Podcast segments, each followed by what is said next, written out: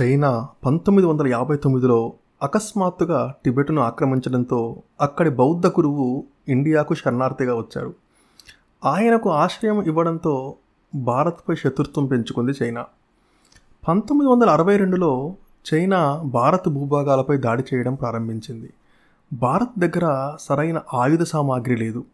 నాసి రకం ఆయుధాలతో సరైన వ్యూహాలు కరువైనందున చైనా సైనికులను భారతీయ సైనికులు ఎదుర్కోలేరని తవాంగ్ ప్రాంతం నుండి సైనికులను వెనక్కి తిరిగి రావాల్సిందిగా నెహ్రూ గారు రక్షణ శాఖ మంత్రి కృష్ణమేనన్ గారు ఆజ్ఞాపించారు. అయితే నూర్నాంగ్ అరుణాచల్ ప్రదేశ్ దగ్గర ఉన్న కాపలా కాస్తున్న గర్వాల్ రైఫిల్ ఆర్మీ డివిజన్లోని ముగ్గురు యువకులు శత్రువులకు వెన్ను చూపడం ఇష్టం లేక అక్కడే ఎత్తైన కనుమలో దాక్కుని శత్రువులపై ఎదురుదాడికి దిగారు. కేవలం ముగ్గురు మూడు వందల పైగా ఉన్న చైనా సైనికులని నిలువరించసాగారు. అది పంతొమ్మిది వందల అరవై రెండు నవంబర్ పదిహేను. నూర్నాంగ్ పోస్ట్పై చైనా జవాన్లు కాల్పులు ప్రారంభించారు. మన ముగ్గురు జవాన్లు ధైర్యంగా ఎదుర్కొన్నారు. అందులో ఇరవై ఒక్క సంవత్సరాల యువకుడు చాలా చురుగ్గా కదులుతున్నాడు. అతని గురి తప్పడం లేదు. ప్రత్యర్థులలో చాలామందికి రైఫిల్ తూటాలు దిగాయి. ఒక్క అరగంట తర్వాత వారి నుండి కాల్పులు ఆగిపోయాయి. అంతే ఇద్దరు యువ జవాన్లు మెరుపు వేగంగా వారి వైపు కదిలారు. భారత జవాన్ తూటాలకు బలైపోయిన చైనా జవాన్ల దగ్గర నుండి ఆయుధాలను తీసుకుని మళ్ళీ తిరిగి వచ్చేశారు. మళ్ళీ కొన్ని గంటల తర్వాత చైనా జవాన్ల నుండి కాల్పులు ప్రారంభమయ్యాయి.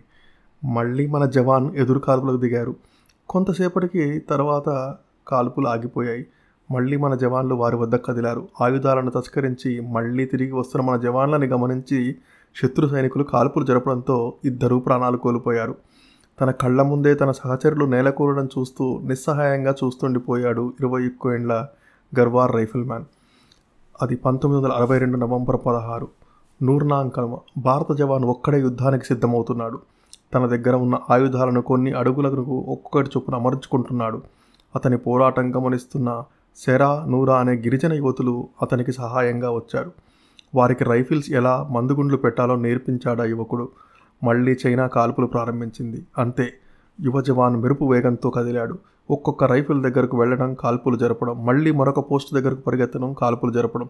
మెరుపు వేగంగా కదులుతూ అతను నలువైపుల నుండి జరిపే కాల్పులకు తికమక పడిపోయిన చైనా జవాన్లు భారత సైనికులు చాలామంది ఉన్నట్లు భావించి మళ్ళీ వెనుదిరిగారు. భారత సైనికుల వ్యూహం అర్థం కాలేదు వారికి. అప్పటికే వందకు పైగా తమ సహచరులు మరణించారు. నూర్నాంగ్ కనుమలో భారీగా భారత సైనికులు ఉన్నట్లు పై అధికారులకు సందేశం పంపారు. నవంబర్ పదిహేడు మళ్ళీ చైనా జవాన్లపై అటాక్ మొదలుపెట్టాడు ఇరవై ఒక్క ఏండ్ల యువ జవాను. సెరా నూరా సహాయంతో శత్రు శిబిరంలోని జవాన్లను ఒక్కొక్కరిగా నేలకూలుస్తున్నాడు ఆ వీరుడు. అతని ధాటికి మళ్ళీ వెనుదిరిగారు చైనా జవాన్లు. చాలామంది ప్రాణాలు వదిలారు అప్పటికే. ఇంతలో ఎవరో అపరిచితులు ఏదో తీసుకుని కొండపైకి వెళుతుండడం చైనా జవాన్లు గమనించారు.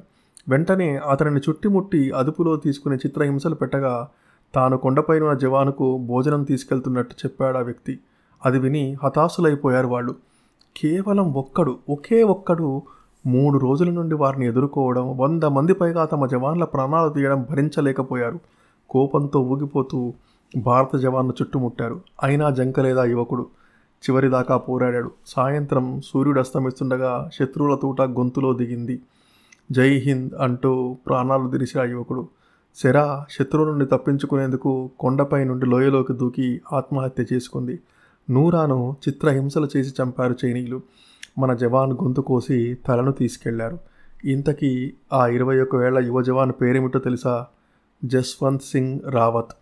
కేవలం ఒక్కడే దాదాపు డెబ్భై రెండు గంటలు శత్రు సైన్యాన్ని అడుగు ముందుకు వేయకుండా ఆపిన వీరుడు.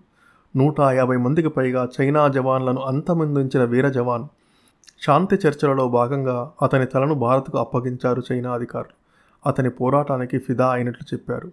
జస్వంత్ సింగ్ రావత్కు తవాంగ్ ప్రాంతంలో మందిరం కట్టి అతనిని దేవునిగా పూజిస్తున్నారు ఇప్పటికీ అక్కడి ప్రజలు.